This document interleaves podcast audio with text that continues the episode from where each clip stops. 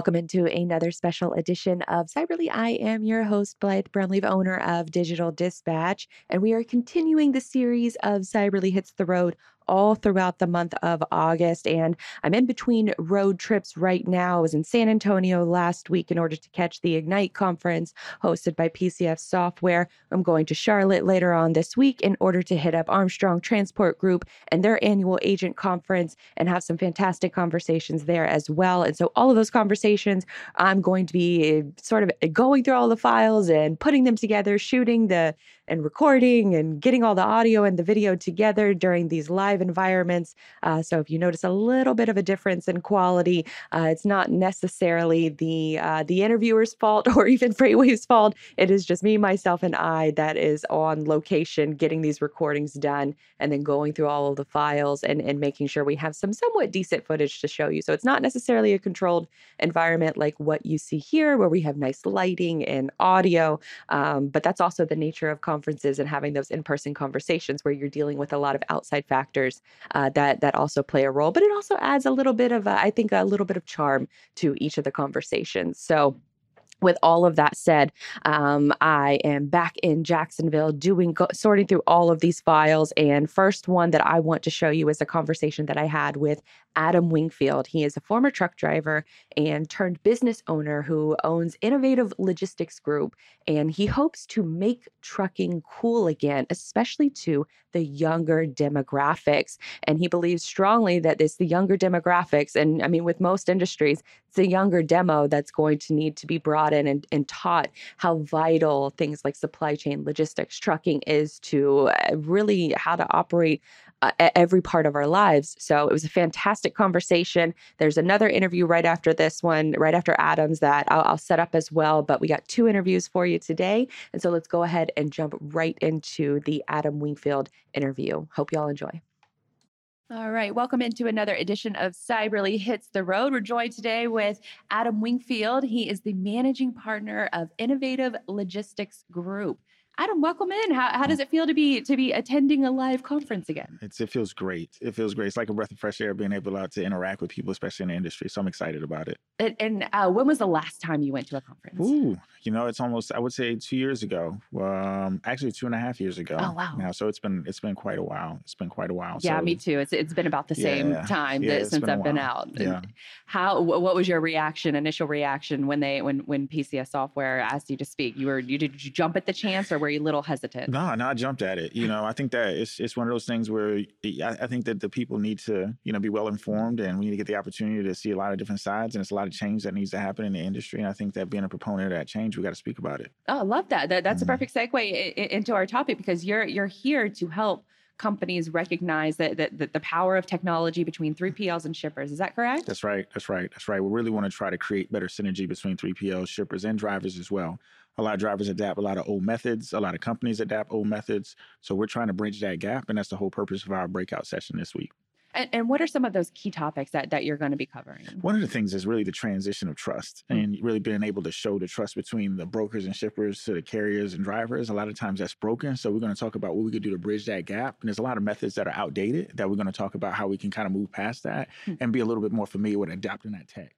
What what, are uh, give us a couple of the, those methods that are outdated? So the most common outdated method is signing a bill of lading. I have Mm. no idea why we still in 2021 taking a handwritten paper, signing it, and actually submitting it to the factoring companies. And get this: when a factoring company gets it and it doesn't have all four sides of it, they send it back and say, "Oh no, we need a better copy." So we need to come up and we need to adopt better better ways to justify proof of deliveries and things like that. So we really want to talk about how we can get that narrative to move that narrative forward, Hmm. and then also a lot of the older generation that is in the trucking industry. So the trucking industry obviously is is, is a dated industry. A lot of them are not really proponents of change. You know, it took us a long time to get on board with the ELD uh, Hmm. ELD concept. True.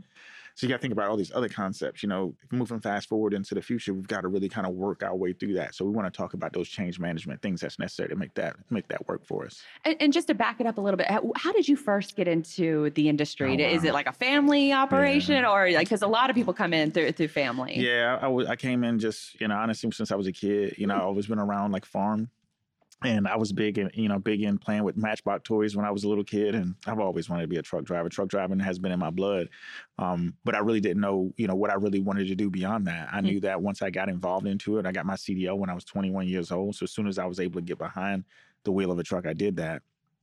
But I didn't really know what it was going to take me. I thought fleet ownership was going to be the way to go, but mm-hmm. I realized there was so many people needed help. You know, I knew there was so many people out there. I saw such big gaps in education. I saw so such big gaps in just business acumen and, and financial literacy and things like that between owner operators, which caused a lot of them to fail.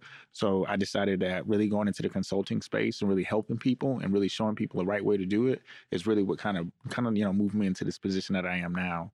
Nice. And and so how long did it take for you to make that that transition from being a driver to now a business operator consulting others? Probably about 10 years. Oh, wow. Um, yeah, okay. it took about 10 years. I got behind the wheel, got some really good experience. I wanted to learn from the inside out. You know, I wanted to be able to be out there. I wanted to build a business from the inside out. Mm-hmm. You know, a lot of people, you know, have their own methods of, of, of, of establishing entrepreneurship. Mine was I wanted to be at the very ground floor. I don't want to be able. I want to be able to see it, you know, for what it was. I wanted to live the lifestyle. I wanted to make it. I wanted to feel it all. Mm. And because I was able to do that, it gives me an easier transition in education, and also allows me to see things that a lot of people didn't see.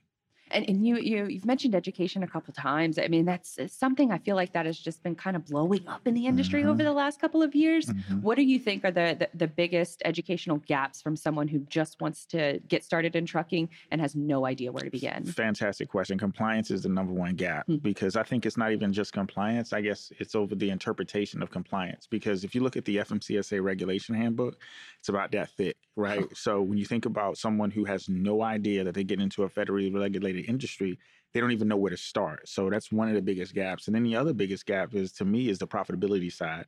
Understanding how to manage their profits, understanding how to read their margins. Trucking as a whole is a low margin industry, you know, mm-hmm. for for you know, for lack of a better word, it is. This year is kind of a little bit of a blip on the radar because mm-hmm. of the the, you know, obviously because rates are where they are now. But generally, trucking is a, is a lower margin industry. The most important thing is teaching people how to manage margins and how to manage their operating costs so they can stay successful. And, and and how long does it take, I guess, for an average person to to start off driving and then maybe start adding more trucks to their fleet? Well, it's a slow process. Mm-hmm. You know, a lot of people they jump a lot quicker than they probably should. Mm-hmm. Um, you know, when you look at profitabilities as a whole, if you're doing 20 to 25 percent profit on a truck, you're doing pretty good. So if you think about it, if you gross in 200,000, that means you're going to bring back about 40,000 to the truck you bring back forty thousand dollars a year, really not a whole lot in profit if you really want to look at it from the grand scheme of things. So when you think about scaling your business, it really has to be a calculated approach. It mm-hmm. also has to be a strategic approach. You got to have some working capital. You got to think about what that scaling looks like, and then eventually you're able to do so. So you know, some people do four in a year, some people do one or two a year, some people I've seen do six and seven a year. It really just depends. Each business is different. Each owner is different in terms of how they grasp the concept of scaling and each owner has their own you know different opinions on where they need to be you know a year two years three years down the road now, now as far as like your business is concerned mm-hmm. who do mm-hmm. you primarily help or is it that newcomer mm. or is that that newcomer that's looking to grow with both so mm-hmm. you know when you think about the industry 97% of the industry is is involved of of drivers not just drivers but owners that own less than 10 trucks mm. so it's the small carriers that move the, the country forward so our focus is that niche. You know, our niche is the smaller carriers, less than 10 trucks, really to help them, give them the balance that they need. Because if you think about 97% of the, the, the general trucking populations is just the small guys, just like us. But you think about the failure rates are 80%. So think about that. You got 80% of the 97% that are wow. really not successful.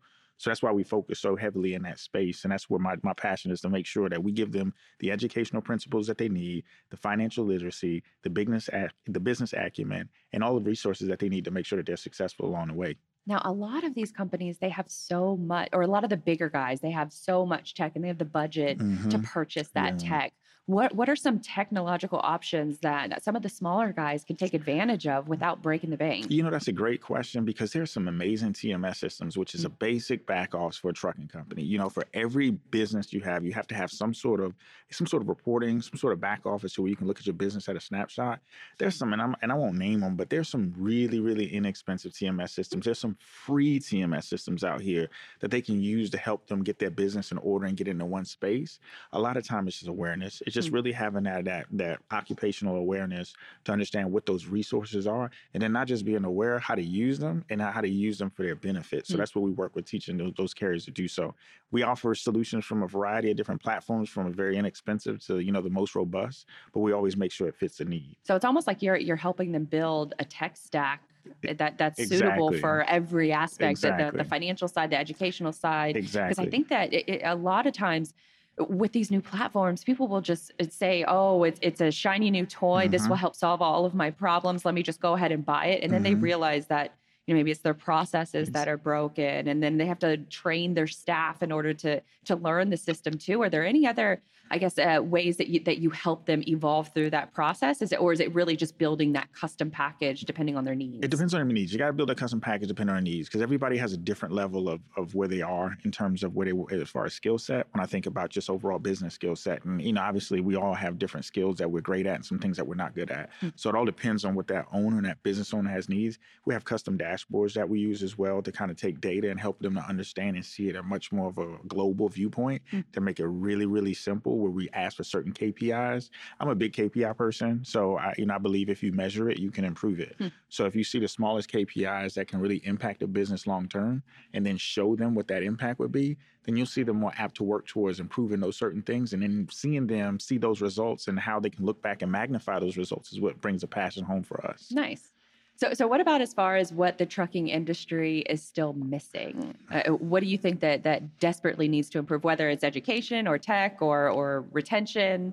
I think it's a lot of that. I Mm. mean, I think education is big. I think trucking has so many different people who are quote unquote, you know, just just the I don't want to say the gurus or the the wizards. You got so many wizards out there um, that really don't have the the validated space to to do that. You know, they may be good in one little area, but then they try to uh, encapsulate a bigger platform, which may not be their place. Hmm. So I see that. I also see that there's missing tech. You know, you think about ELDs, right? Like, I, and I'm not, I'm, you know, I'm not big on, you know, I, I was a at one point in my life, I wanted to be an airline pilot when I was really, really little. And even back then, they had the black boxes in those in the Yeah. airplanes. So they just started doing ELDs just a few years oh ago. wow! And I'm like, how did we get that far behind? Um, you know, and I just think about that. We just, I think there's a there's a huge gap in that. I think it's a huge gap in overall like, diversity of thought and Mm. diversity of folks in the industry. So the industry still lacks diversity. And I think that's some things that's that's major too. Is the reason why we're still a little stagnant in terms of where we should be. What do you think that the industry can do better as a whole to in- it, it- to, to better that that diversity that they're clearly lacking? I think things like this just to really just to, to open up and be more intentional. Diversity is intentional. It Mm. can't just it's just like you know when you when you're hiring, you're looking for great talent. You can't just hope like post and pray where you Mm. just hope they land in your lap. You got to go out. You got to be intentional. You got to be intentional and see what those leaders are doing in different areas and what their different strengths and skill sets are. And you got to plug them into the gaps where we hmm. see the industry gaps. You know, there's got to be great tech companies out there that are on a smaller platform that may be doing amazing things that we need to put those into the forefront, right? There may be other like institutions or associations that are pushing a culture really, really forward, really, really strong that we've got to magnify and we've got to show folks through that. The biggest thing that I think is missing out of the trucking industry is just the word cool. Hmm. Trucking's not cool. And I think that when you think about when you graduate high school, you don't want to graduate and be a truck driver.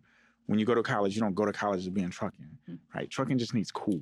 And I want to work on helping bring cool to trucking. Uh, how are you how are you doing that? What's a couple di- Tech is huge. Tech make tech cool. Make it Mm. cool to, to to be a driver. Make it okay to be a driver. I started off being a driver, and I never hide the fact that I was the one that was sleeping in sleeper berths and sleeping at shippers and sleeping at Walmart parking lots.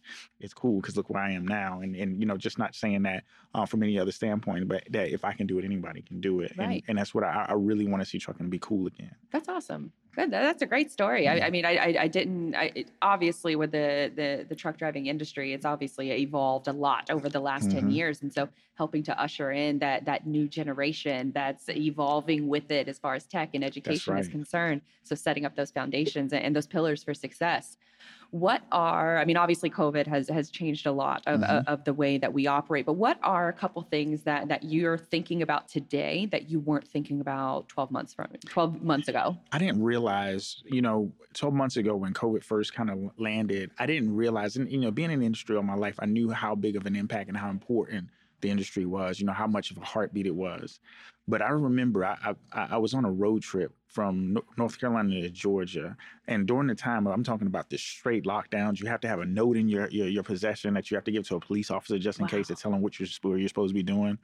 And I was on my way down to Georgia and I noticed there was not a car on the highway. But the entire trip, it was just semi after semi after semi after semi. And I'm like, wow, you know, that just gave me the affirmation. So maybe it's not a, a standpoint of something I didn't know, but it was an affirmation to see, you know what, I'm in the, I'm, I'm exactly where I need to be. We've got to make it cool. We mm. got to bring it to the forefront. And even at that time, you know, you saw folks at the truck stops giving away pizzas and say, "Hey, welcome, thank you, truckers." Like that was a little cool moment. But we don't need moments. We need cool lifespans. We need cool. We need a we need a cool culture. And I want to see that cool culture. That's uh, amazingly well put. Uh, so, what are where where can people follow your work and and follow what you do? Because obviously you, you're you're educated on the industry, and there's so much knowledge that people can get from you. Where can they learn more? They can go to our website www.innovativelogisticsgroup.llc.com. Follow us on Instagram. We do a lot of work on Instagram at Innovative Logistics Group, and on Facebook at Innovative Logistics Group. And you can follow me personally on LinkedIn, of course. Awesome. Well, thank you so much, Adam. It was thank a pleasure you. talking to you and learning. I, I mean, there's just truth bomb after truth bomb. I was trying to tell myself to shut up after a minute. no, I appreciate it. I really enjoyed it. Thank you. Hope you all enjoyed that conversation with Adam. Just a little uh, B- BTS behind the scenes notes about that. I had about 20 minutes of battery life left on my cameras at the time. So I told him we had to go through that interview quick, and he hit on every question and did it in a timely, concise manner. And so, for a lot of folks out there who, who are in the media business, you know how uh, how important it is to have somebody like Adam in order to provide their perspective in a clear, concise, and quick manner in order to help uh, help save the interview and, and and save you from yourself and your own faulty equipment. So, shout out to Adam. Thank you so much for for that valuable insight. And the reason that I only had about 20 minutes of battery life left is because of the next conversation we're about to play. And that's from Desiree Wood. She is a current driver. She has been a driver for years. And she's also the founder of Real Women in Trucking. And she is on a mission to help with the education, the training, the recruiting, and retention that a lot of freight companies that are, are out there that are going through these different programs and they're not necessarily putting their due diligence behind all of the onboarding procedures, the training procedures in order to make driving more uh, more safe for the current drivers that are on the market and the drivers that are entering the market. It's a fascinating conversation, and, and I'm not even sure that fascinating is is the right word to use here. It's an it's an enlightening conversation. Eye opening is probably the best way to put it, uh, because a lot of these issues we, we, talk about retention, we talk about recruiting, but a lot of these issues that Desiree is about to mention permeate throughout the entire industry, and it's really a, a full circle effect that needs to be addressed. And she's a one woman show out here trying to raise awareness for these different causes. And so I hope you enjoy this really really eye opening conversation with Desiree because these kinds of stories need to be shared more and more often so that we can we can better the industry as a whole so that we can do as Adam mentioned earlier is to make trucking cool again. And you can't do that unless you're doing things the right way and, and you're introducing folks to the industry in a safe and responsive manner so that they continue to recruit other individuals to the industry. So this was a fascinating conversation so I hope you enjoy it and and find it as eye-opening as I did uh, welcome, everybody, to another episode of Cyberly Hits the Road. Right now, we are chatting with Desiree Wood. She is the president and founder of Real Women in Trucking. And you were just talking about a movie that you have that you're filming or you had filmed it, it's it's wrapped now but it is a movie called paradise highway that the screenwriter got in touch with me in 2013 to write the script about a woman truck driver and then in 2017, she went on a ride along with me. And then we were supposed to start filming in March of 2020, uh, uh, except the pandemic happened. I did take the actress on a ride along as well so she could get the experience of living on a truck. Uh, but we did actually just film it in Mississippi and just got done uh, just like a couple weeks ago. Oh, wow. What were some of the i guess the the rude awakenings that the the actress had to learn? That you can't always go to the bathroom at the shippers and receivers and you have to use a pitcher. So both the screenwriter um, screenwriter actress um, director she became the director of the film um, she had to learn that firsthand and the actress juliette binoche had to learn that backhand and that uh, firsthand, and that is an element of the movie of um, you know pulling out the pitcher, and this is how we gotta do this because there's no bathroom in here. Uh, Morgan Freeman is also on the film, and uh, Cameron Monaghan um, and uh, Frank Grillo. Wow. So so what is I guess the the, the premise of the movie or the, the the plot line of the movie? Uh, the movie is about a woman truck driver. I don't want to give too much away, but uh, the woman is a, a, truck driver who's got a troubled past, as many of us do. We did not go to charm school. um, and her brother is in prison. He's going to be getting out, and she wants, hopes that her and her brother can move to Florida and get their life restarted and with a clean slate. And um, it becomes sort of a suspense um, um, element to it when uh, her brother asks her to pick up a package for him as a favor, and the package is a child. Oh my gosh. So I guess it, it definitely ties in, you know, with the the organizations like Truckers Against Trafficking. And... Yeah. Yeah, and they, you know, um, they were aware of the film, but they didn't really want to be, you know, I mean, it's a difficult topic, and I, I didn't have like a final say of what's in the script and some of the portrayals, but I did consult on some of the things that I could to bring um, an element of truth to it. You know, I didn't, I didn't get to get my way on everything. Just full full disclosure right now.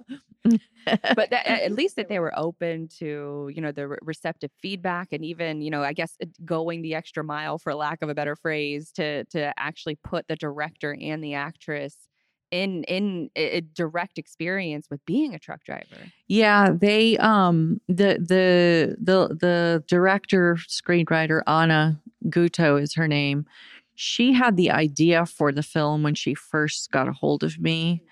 And she had been uh, listening to our phone conferences on the internet. So we had started these phone conferences that I would make the recording available publicly on our website. And she was listening to them. And that's when she got a hold of me and said, Can I be like a fly in the wall and sit on, on some live? So she started developing characters from what she heard and the camaraderie that we had formed um, through these phone conferences so that, you know, often we're passing each other on the highway and we didn't even know it. So it, it has created a unity um, among us that we have become sisters hmm.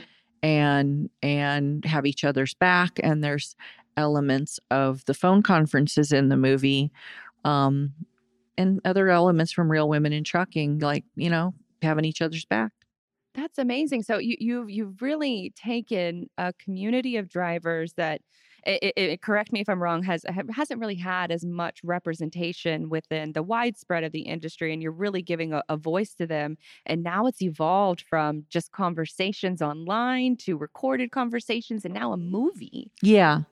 Yeah, and you know, the movie is it's a movie um, and and uh, but I I was even when I read the script um, when I'm like, hey, this is us, this is our group.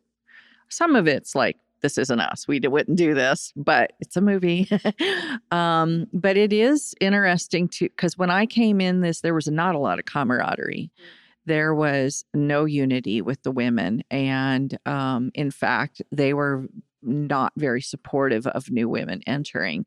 So things have changed a lot. And I feel like not only real women in trucking, but she trucking sisterhood and and other groups like that where we have actually formed a coalition to help one another through difficult times is changed. You know, that old way when I came in, when you sought help and you were basically stalked online and shouted down so that you would talk about difficult issues is going away now. So I loved seeing that in this movie. Hmm. And I got to meet another lady driver there that I'd never met before who's now coming to Las Vegas who has a school in Mississippi. So that was just like another, you know, silver lining to all of this is the wonderful crew that I worked with that just were like they were so inspired by a woman truck driver. Every department, they just were swept up by this story. Um, so I think it's going to be um, interesting to see. That's fascinating to you. And I didn't even plan to have this conversation. I ch- chatting with Desiree Wood, uh, president and founder of Real Women in Trucking, and I, I, had no idea about this movie that's being formed. And now, as you're you're diving into to some of the the specifics that that women truck drivers go through, Talk us through some of those challenges that existed even just a few years ago and how far you you have come now. Is it is it really just spreading awareness about these issues and and then eh, holding people accountable? Well, I'd like to hold more people accountable. It has been an uphill battle. So essentially, I became a driver in 2007 and I experienced a lot of problems in my training. And uh, I just could not get any help in my company. I joined another organization. I didn't find any support there. In fact, my membership was revoked for talking about the things I was experiencing. Wow that's what led me to form our own organization by working women drivers. Um, the response when I would talk about sexual misconduct, unsafe training, even as I was learning some of the women in my situation had been sexually assaulted. And then I started learning it wasn't just my company, it was other companies that had the same business model. So there was a pattern. That was something that I could not find support in this industry. So I said, I'll go to social media. And it was pretty new. Uh, I went to Twitter, Trucker Desiree, and I just went on there and rant and rave. And I was not trying to follow other truckers or the trucking industry. I was trying to find um, media outside this industry who would listen to me. And it's taken 10 years, but I've been internationally recognized. I've been in documentaries about Twitter, about social media. I've been quoted in the Wall Street Journal. And I'm now an expert witness in court cases for women who have been sexually assaulted at some of these fleets and have been identif- been able to identify five or six bad actors that really need to be held accountable so um, in 2019, we presented a petition to the FMCSA to demand immediate action, and that led to a meeting with Jim Mullen um, in person in Washington, D.C. I we stayed in contact with the next administration, Wiley Deck, who gave us an introduction to Meera Joshi, who is now the acting administrator. So we were invited to the first meeting with the new administration that they had at the beginning of Women's History Month, March 1st. And I was contacted again to sit at the roundtable discussion that was with Secretary Pete and the Department of Labor Secretary Walsh while I was in Mississippi for the movie. And I was um, like, you know, um, Steve Viscelli, the author of the book Big Rig, called me and he's like, just going to be on there too. So we, you know, we shared notes and stuff. So it has come a long way. It's given uh, these women hope that we are being heard now. Not, don't shove this under the carpet anymore. It is time to stop making excuses and get something done. And and when you say that it, it really starts at the fleet level, is this more along the lines of they're they're doing improper training or they're not helping when when it, when women are are crying out and saying that this is an issue and you're and, and they're just ignoring it? Or it, it really is it comes down to training? Well, it comes down first of all to not preparing people who are entering and keep saying over and over, we have a driver shortage, we have a driver shortage we welcome more women. More women are welcome. But what does that mean? You know, what is the point of encouraging more women when they're going to go to a company sponsored training and get sexually assaulted in a few weeks? What are you doing to prepare them for the fact that they're going to be living on a truck with a total stranger doing team driving? That there's no bathroom in there. They're going to have to get unchanged in there. There's no um, they they don't have any right to know the background of the person that's on the truck with them. So the preparation is the big part. There has to be a clear path to success. Re- recruiting needs to be tied to a retention point so they can leave a self-insured fleet and go into the open market and get a job at a at a trucking company that's not self-insured that can take them on. So that's the barrier that makes them forces them into the self-insured fleets is they're not insurable, they're not a proven driver, but they're mm-hmm. rushing them through the training and having them do team driving.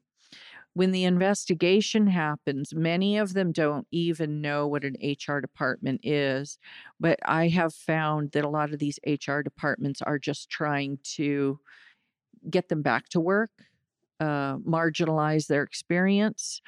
Um, I have found that they don't investigate properly and they don't track uh, complaints against a repeat offender.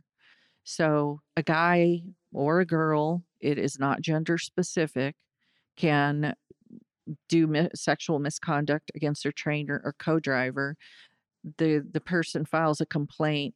They don't keep a record. Okay, this person had somebody complain about them this month and then they went back to the orientation center and got another person on their truck and now they got another complaint about them and now they got five against them but i do see a pattern where maybe they left for whatever reasons and came back and i have seen some evidence that they may give them a clean slate after a year so you could leave and come back you have a clean slate. So it's almost like you're saying you get one free rape a year because of the way that our system is set up.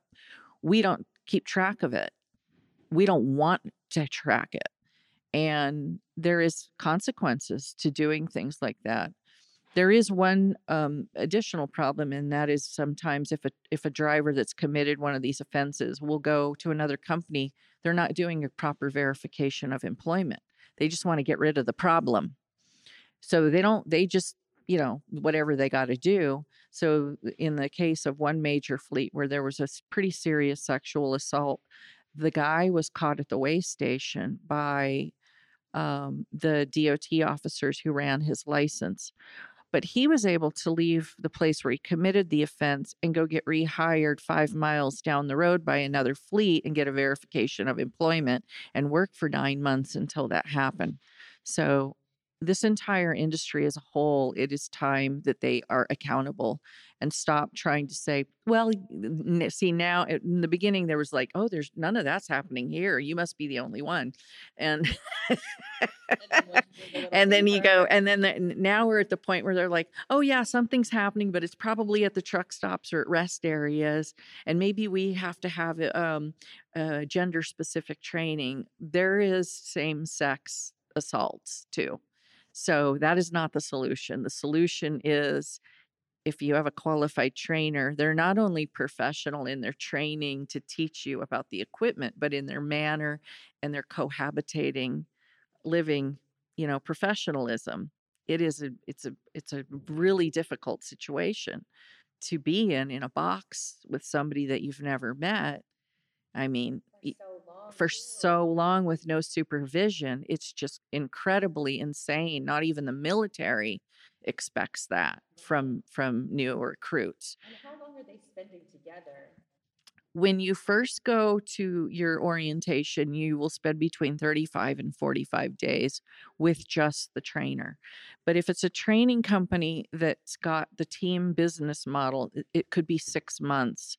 So it's like um and you often you don't stay with the same trainer for various reasons. They they're going on home time and you're going to have to sit in a motel.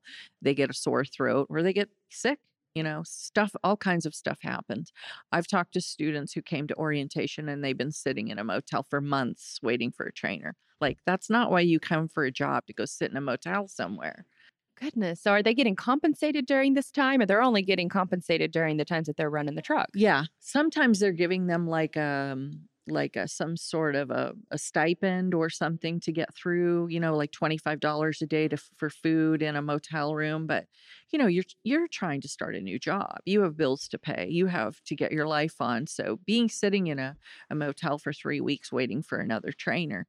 So uh, we have to have as many trainers as we have students and you can't just keep bringing people in and bringing people in and then you just put them with anyone so sometimes they're making somebody a trainer that has only three months of experience they they say they're not but they are and you run into these drivers on the road. I had one in Nebraska and this young man and he it was windy. They would shut down the road because it was so windy and he he said to me, "They made me a trainer and I've got a student on my truck and it was nighttime. It was like one o'clock in the morning. And he said, I was wondering if you think that I should stay here. Is wind dangerous? Because I've never been up here before. And I'm like, yeah, it's dangerous.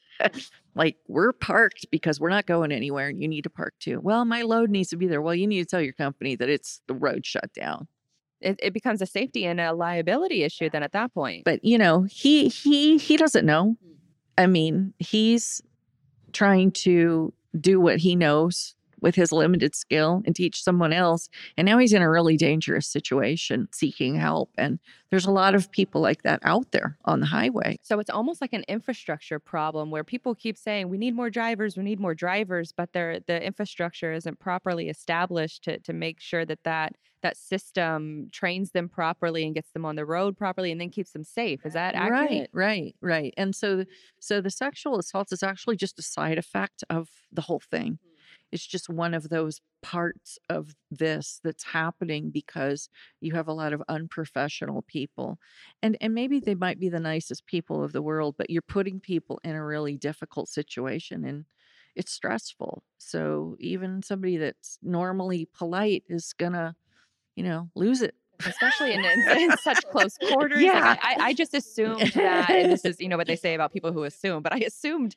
that just most people who are team driving are husband and wife teams. And so that brings its own sort of dynamic. Yeah. Uh, but if it's a perfect stranger, I could not imagine yeah. sitting next to someone for so long and then getting undressed in front of them right sleeping near them and, and, and, you know there's a curtain and stuff but still it's weird like you're behind a curtain and so you know they there's all kinds of little things like they accidentally opened it and you know all those little like oh i didn't know you were in here of course so oh my gosh of course you didn't. so yeah. Oh, why don't so you many. sleep on the bottom bunk? I want to be I want to be um, nice to you because you're a girl, and I'll sleep up on the top.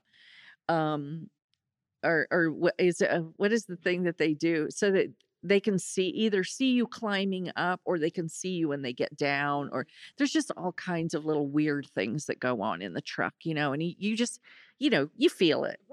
Your skin's like uh, and it just your your internal vibes yeah, are going up like, and, and you're laying in the bed and you're like what are they doing down there?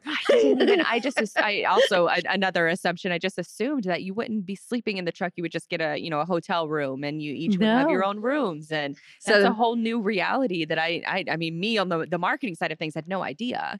Well, I think that that's what the important thing is: is that we have to talk about what really goes on in there. There is a lot of assumptions that it's a man and wife. Well, that would be nice if only men and women, the married couples, would apply for team driving jobs, but that's not what they do and and they don't target just that. They'll take anybody. So it's really on you. you the onus is on you to kind of wander around the halls and find another co-driver if you want a paycheck. And and that's um, not a way to do this. And so that that also leads to to more of the retention issue which is you know keeping your your, your best drivers. Is is that uh, it, does it really start and end with the the training and the onboarding of the drivers or, or is it just an all is it a full circle effect where there are just gaps every step of the way that prevent women from being more long-term truck drivers? Yeah there there is. I mean they there are a lot of gaps in this system. I mean the goal is to get them to be insurable out of a self-insured fleet then they have lots of different choices. But if they're falling through the cracks through all these different things, the pay didn't turn out the way that they thought it was going to be. They couldn't find a co-driver. Um, I, I mean, I just talked to a gal right now uh, a couple weeks ago who's been driving many years, never had a problem with harassment before, never really could relate to what I'm saying, but she knows me from Facebook and got a hold of me and told me that she got a new dispatcher, pretty young guy, and he started calling her up, wanting to have phone sex with her. And if she didn't do it, he took her loads away. And the other women on the fleet are doing it because they want the loads. Otherwise, they're going to get the bad ones. Um, and she's like, you know, she's like, I'm not going to do it. I mean, there's some other stuff that's going on I won't talk about, but we have got to go from the top down. Right now, this girl that's got, she's not a girl, she's a woman. Um, she's got several years of experience and she is a professional driver. And this one youngster has kind of brought it to a screeching halt for her where she's not sure what to do. Um, these things are going on in different capacities and we have to start dealing with our own industry it's happening in the world all around us in all these places but do you notice this this one they just they'll like they'll like touch on the word you know and that and that actually makes money for some people 'cause, oh we're on it. We're doing it over here. Okay we'll support you. But nothing's really happening down at the worker level. And the people that enter trucking often are leaving a job that is a dead end job and they see this as like a way that they could change life for their families especially single moms. And so, uh, how, what are, I guess the, if you could have a, a magic wand and and change the industry and make it more of a, a safe place for for all drivers, uh, uh, of course, women um, are in that mix as well. What would you do in order to to change what's going on in the industry? You, you you mentioned it was top down, and even some of the the you know a new hired dispatcher can have an effect on a woman who's been driving for years. Uh, What are what are some of those changes you would like to see? I would like to see a clear path to success for people that are entering trucking so they know exactly what they're getting into from day one and a cap put on recruiting. It has to be tied to retention. If you have turnover in your fleet and you're not producing qualified candidates, you shouldn't be recruiting anymore. If you can't provide a safe trainer for every single recruit that you've hired, then you shouldn't be hiring them.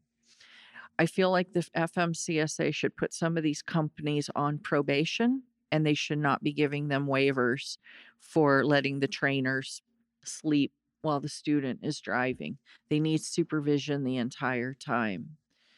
I would like to see this entire industry denounce and carve the herd out from these bad actors. They know who they are. Um, I was recently an expert witness in a case that was a $5 million landmark settlement for one woman driver against a company that's got hundreds of other cases. Not one word has been written about this case by the trucking media. They completely ignore it. And I know who a lot of these female journalists are, and they will just just not cover it. So the female executives in this industry have got to have some more courage to speak up. And I, I mean, I've, I actually, when I was a student, had a, a woman that was a, she was sort of a, I don't know, on some sort of an image team or something on at my company. And I remember her coming to me and saying about what was happening to me. She said, um, what you're saying is true, but it's better to not say anything at all. Just keep your head down, okay? Like that was her best advice to me. She wasn't being evil. That was just how that's just how it's done. Don't rock the boat, you know, because it's not that you're it's not that you're saying something that's not true. And she was right. I mean, I started getting retaliated against. That was going to be my next question. I would imagine if if these you know uh, upper executives aren't speaking about it, why aren't they speaking about it? And then I would imagine that you're you're getting a lot of pushback and retaliation because of it. When I first started this, I got death threats. I'm not anymore, but I do see some groups monetizing this issue and getting they're making money off of it. It's the buzzword of the, you know, year, you know. So the people that are saying, "Oh, well, we support women of trucking." Well, what are you supporting? You need to look into this a little bit further, you know, because there are people that are out there being hurt who came into this industry wanting this career. This was their dream and it got taken away from them. And some of them left crushed, their life changed, and they aren't coming back. Um, that's our fault. We failed. We knew that this problem was going on over 10 years ago. And in several of the last five years, some of us have been led to believe there was some sort of change happening, but it hasn't. It's the same. What what are some of the things that they say they're going to change and then it just remains undone? Is it is it more because they're too difficult to and then they just move on to another Well, career? it's cheaper to buy a logo than to actually structurally change everything for one. Ah, yeah. I can speak to that. Yeah. So, um, you know, uh, training, more training costs money, but you don't have, you know, some of these companies have media departments. They could produce situational videos particular to their fleet, just like they do mountain driving and winter driving that show two occupants in the cab and and no and it says okay this is the situation. Do you do a b or c? And then if you don't pick the right one you don't go advance to the next question and you've got to complete this you know online quiz before you can get a load now these things exist for mountain driving and and winter uh, versus winter, summer. you know, you have, you know, you'd have your dispatcher call you and say, you got to go in there and you got to complete this, this, and this before I can give you a load. It's part of your training. Okay. But there's nothing about situational videos that's specific to this industry because you're bringing a lot of people in here that have never worked with the other gender. And then they're working so closely with each other and now they're living. periods. They're right. living in there with with them. Like some of them, they're like the parents. You ever see that commercial Holiday Inn, Holiday Inn, and they try to get the kid to leave the house. like some of the people you meet in truck driver training are that kid. The parents don't want him back. They just want him to go get a job. What are they doing back here? yeah, yeah yeah now you're living with them in the truck you know they don't know how to you know wash their socks or set their alarm clock and you're in there with them. So there's all kinds of things that you could be doing with these students to get them prepared for what they're about to experience. Unlike the military you know they, they tear you down and they build you back up better. The trucking industry training they just tear you down. So you have to build yourself back up and you're just trying to grab from this and this piece of information and survive it you know and, and and try to be clever as a fox to turn the tables on them because it's just not built for success right now. So that is really really the really major component um, selling lease trucks to the students. That's something i would definitely take out of this. You're either training them or you're selling trucks. You're not doing both you know this is your job you're getting tax incentives and subsidies to train people. So produce a qualified candidate because there are companies that say we really are experiencing a driver shortage but we only hire people that have 2 years of experience. Then you need to look at the places that produce truck drivers and say why aren't you guys producing any qualified candidates? How come you keep saying you're bringing in all these people 100 people a week and nobody's coming out of there a year later? So we all have a lot of work to do to look at this system and all of the broken pieces of it and make it a supply chain. Right. Especially thinking of it from a supply chain and looking where you're you're sourcing your materials, aka your employees, and how you're you're continuing to evolve that process because it sounds like there are many gaps still remaining in the system. And while everyone is preaching about a driver shortage and getting more recruits in, it sounds like it's just exacerbating the problems that already exist within the system. Exactly. Exactly.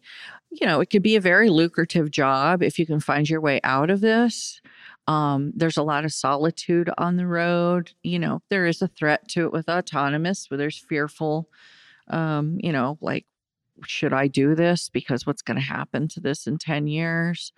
Uh, but still, there's a lot of people that, you know, this is like such an awesome opportunity to be out there and do this job. You really feel great about yourself seeing you the things that you see and Mhm. it's just some of those little the, the things that are hiding in the dark corners are the ones that uh, keep people away from, Yeah. from ever coming back and ever telling uh, anyone else to- to, join the industry Exactly. so I, I would i would say that's probably a safe bet of what you're going to be talking about here at ignite because i haven't really got a chance to, to, to mention that but we are here in san antonio texas um, at the ignite conference hosted by pcs software you're you're one of the, the the guest speakers that's going to be speaking on it if you if you just listen to um, Desiree give this amazing talk on everything that's going on within the industry that really I, I haven't heard. You're really one of the only people that I've heard talking about this. And it's uh, kind of shocking that more companies aren't talking know. about this. It's so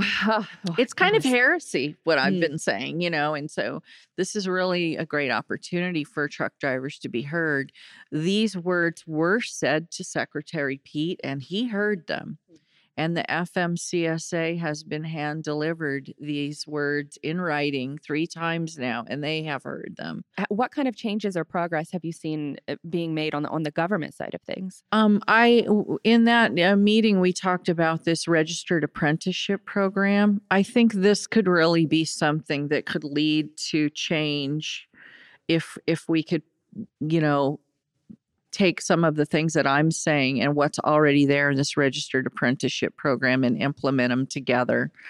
Um, there's just got to be more accountability. You can't just keep saying we want government money to recruit and then you got nothing. So uh, the registered apprenticeship program that they spoke about in that uh, meeting, th- they've got uh, the nuts and bolts of a really good system, but so far they don't have a lot of people in trucking, the trucking sector, part in participation. So it sounds like that next step needs to be the the the bigger trucking companies partnering with this legislation and then Mhm. implementing it and doing the hard work And of- doing the hard work. training and the reassessing every part of how they hire and train and onboard a driver. Right. There there's some smaller companies that are doing training the right way, but they're far and few between and not all the drivers have access to them. But but it, there's got to be a standard, you know, and and that's what we don't have, so it's all over the map. Would you say that there i- there is light at the end of the tunnel? I hope so. I hope so. Um we just got to keep I mean, it takes more than a few of us to start saying these things, you know, and and like I said what I'm saying was kind of really heresy 10 years ago, but when I was in that meeting, I would say over half of the people their presentation had elements of what I'm saying right now in their presentation, scholars, as well as some of the other um, organization um, leaders. Some not. Um, you know, they still want to go with that old narrative. Uh, so I do think Nothing's that, broke if I don't look in that direction. Type exactly. yeah, yeah. Well, goodness, I, I mean, I, I, appreciate your perspective and, and, and shining a light on this. It's, it's really, I, don't want to say remarkable. It's not remarkable, you know, what's going on, but it to, to see your, your growth come from the blogging world into social media into, you know, content that you're, you're, you're creating amongst other women drivers, and now you're, it, it- it's in movies. You're, you're meeting with different levels of government. It's really impressive how, you know, essentially a one woman show is really bringing awareness to something that really should be should be talked about more often. Appreciate your time t- today, Desiree. Where can people follow more of your work and, and, and the causes that that you're here to promote? on on Twitter is Trucker Desiree. I haven't been tweeting too much lately. Um, our Facebook is uh, Real Women in Trucking. That's our like page, and then our website is the same, Real Women in Trucking. And on Twitter, the organization is at Women Truckers. That's what our Instagram and our our Twitter is there. Well, appreciate so much of your time. We'll, we'll- link to all of those different platforms within the show notes, so hopefully people can follow and, and continue to raise awareness um, for these causes that affects so many aspects of the industry and the supply chain overall. So, so thank you again for your time. Yes, thank you. I appreciate the invitation. Absolutely.